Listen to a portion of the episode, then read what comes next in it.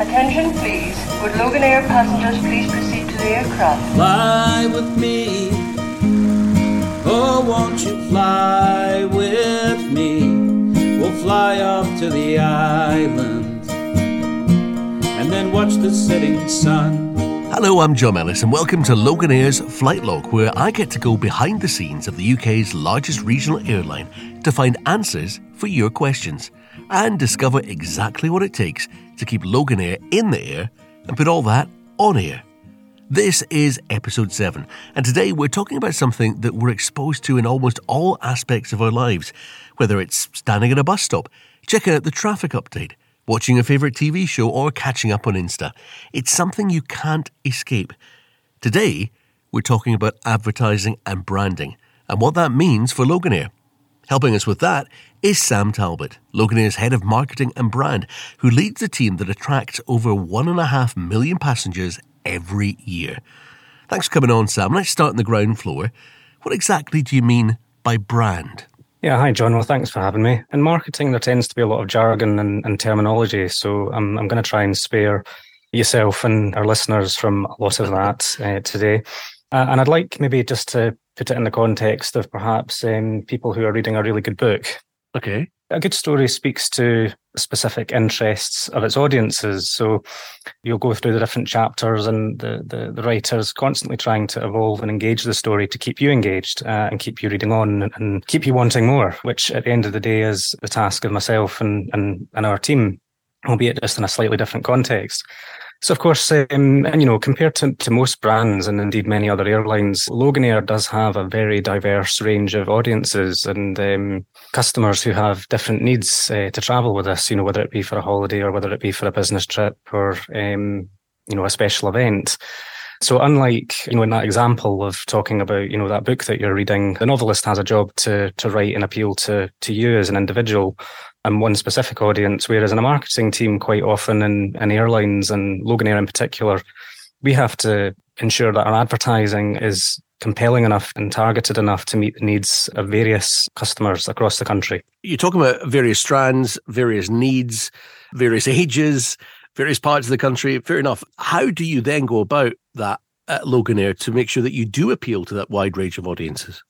One of the advantages the, the marketing team, I would say, at Loganair is that we sit within the wider commercial team and we will work quite closely with our colleagues and our team of analysts who, on a day to day basis, are, are looking at our routes and looking at our markets to say, this particular route between point A and point B, what is the travel pattern? Are people traveling out on a Friday, coming back on a Sunday? Obviously, going away for a short weekend break or indeed are they going Saturday to Saturday for a seven night stay? So in that example, you know, we've identified that people are staying for a week long generally. Most of our customers are doing that pattern. So the suggestion would be, well, if it's a weekend and it's a week long, the bag is going to be valuable. So um, we offer a, a, free bag, unlike most carriers actually now within our fare. So that that's something that we would want to be pushing more strongly to our customers in, in that particular example. And then there's probably just to contrast that, I mean, just to give you an idea of how different the markets can be and, and the, the different needs of our customers. We've got a route there, Teesside to Aberdeen. That route is is not very gender balanced. It's quite interesting. You know, when we looked at the data, generally the male female split across our routes is pretty balanced. But when you looked at that route in, in particular, about 95% of the customers on that are male. If you look at the pattern, ah. uh, many of them are going off, you know, three weeks up and three weeks down. Um, and of course, that's offshore. These are oil and gas workers who are going to Aberdeen to get a helicopter flight out to the North Sea. For me, you know, advertising pretty pictures of Aberdeen about castles and things, and to a female audience, you know, it wouldn't be a, it wouldn't be telling the right story. Okay, so uh, we know who, and we know what's more likely to appeal to them. How do you then decide where and how to reach those customers? Well, going back to the diversity of Loganair and its audiences, because of the, that diversity, our, our, consumers are all very different and they consume media in very different ways. Mm-hmm. And you'll probably know yourself, John, in the media industry that things are generally headed in a certain way. You know, people are reading less newspapers and they're spending more time on social media. Television is moving more towards from broadcast to streaming. In our world, depending on which part of the country you're in, sometimes our, our markets buck the trend So, if we take the Northern Isles as an example, if you look at newsprint circulation as a percentage of population, you'll see that it's still remarkably high. I've got family in that part of the world myself. It's a, a close knit local community that um, likes to know what's going on, and uh, they've got a lot of strong local stories people still pick up a paper, and uh, and social media reach tends mm-hmm. to be not not as high. Uh, just you know, age as, as well as a, as a factor in that, of course. And then there's very different problems in other parts of the country. You know, if we we look at Manchester or Birmingham, just to give you Manchester as an example, the catchment size of Manchester for the the ITV broadcast yeah. region is about the same population of the whole of Scotland. And in Scotland, we operate a huge number of routes, whereas in Manchester, you know, we, we operate about four or five.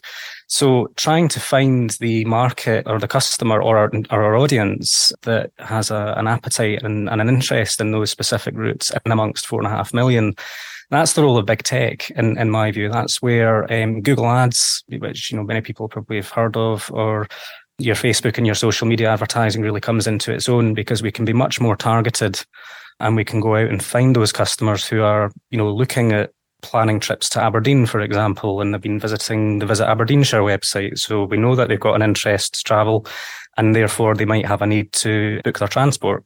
Big tech, you know, a very, very different context.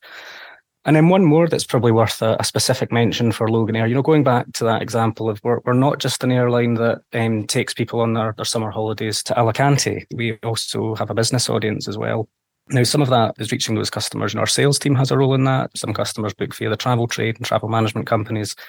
But also, you know, from, from the marketing perspective and, and my team's perspective, we have to still reach those customers on platforms where we can find them.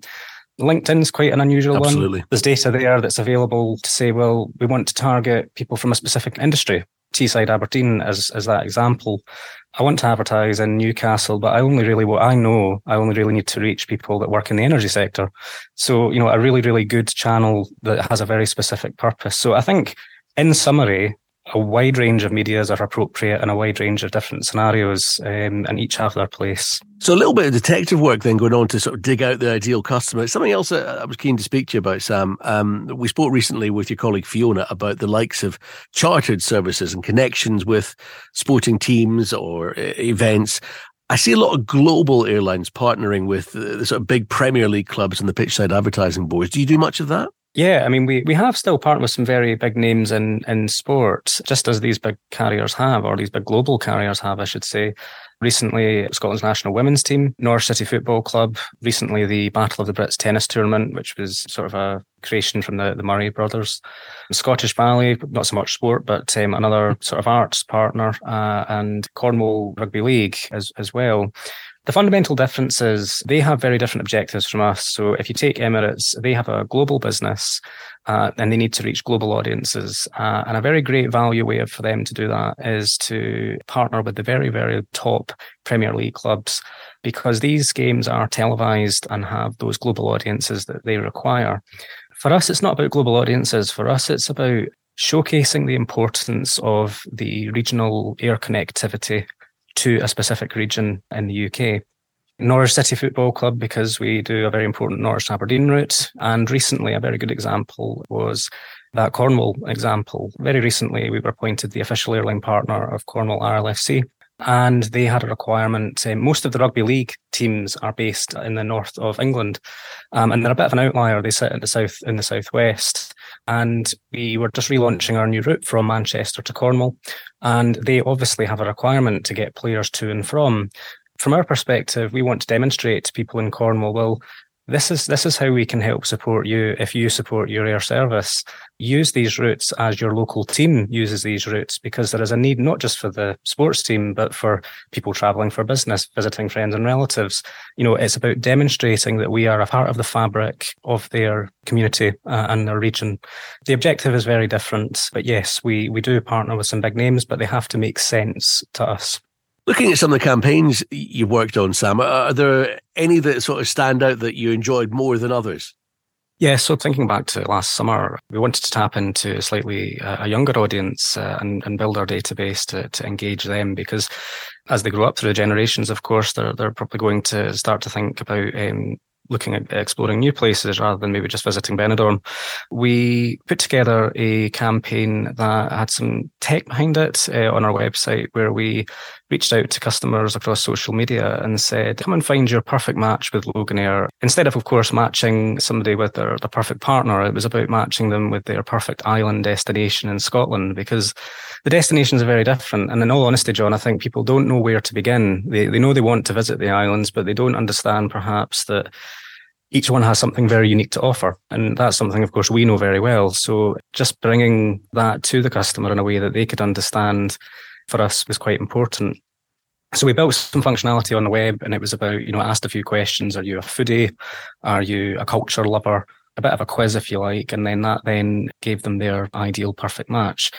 What I particularly loved about the campaign was that we actually involved local tourism partners or DMOs, sometimes as they're referred to. And we developed for, for that campaign as well an island visitor pledge. And basically, what we did is we went out to the island communities and said, well, we're, we're going to be encouraging new visitors to come to you, but what would you ask them to do to be a little bit more um, responsible and help protect your destination in the process?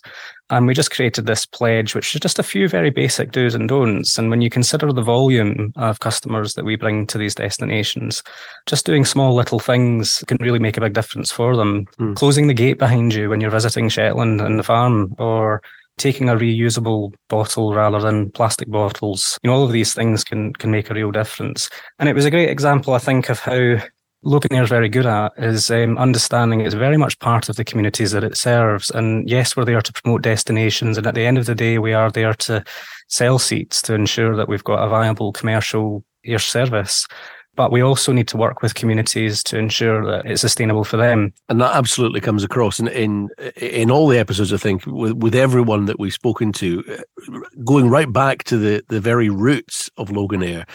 You've been intertwined with your communities. You've almost grown up together and, and, and have this mutual respect, which is fantastic.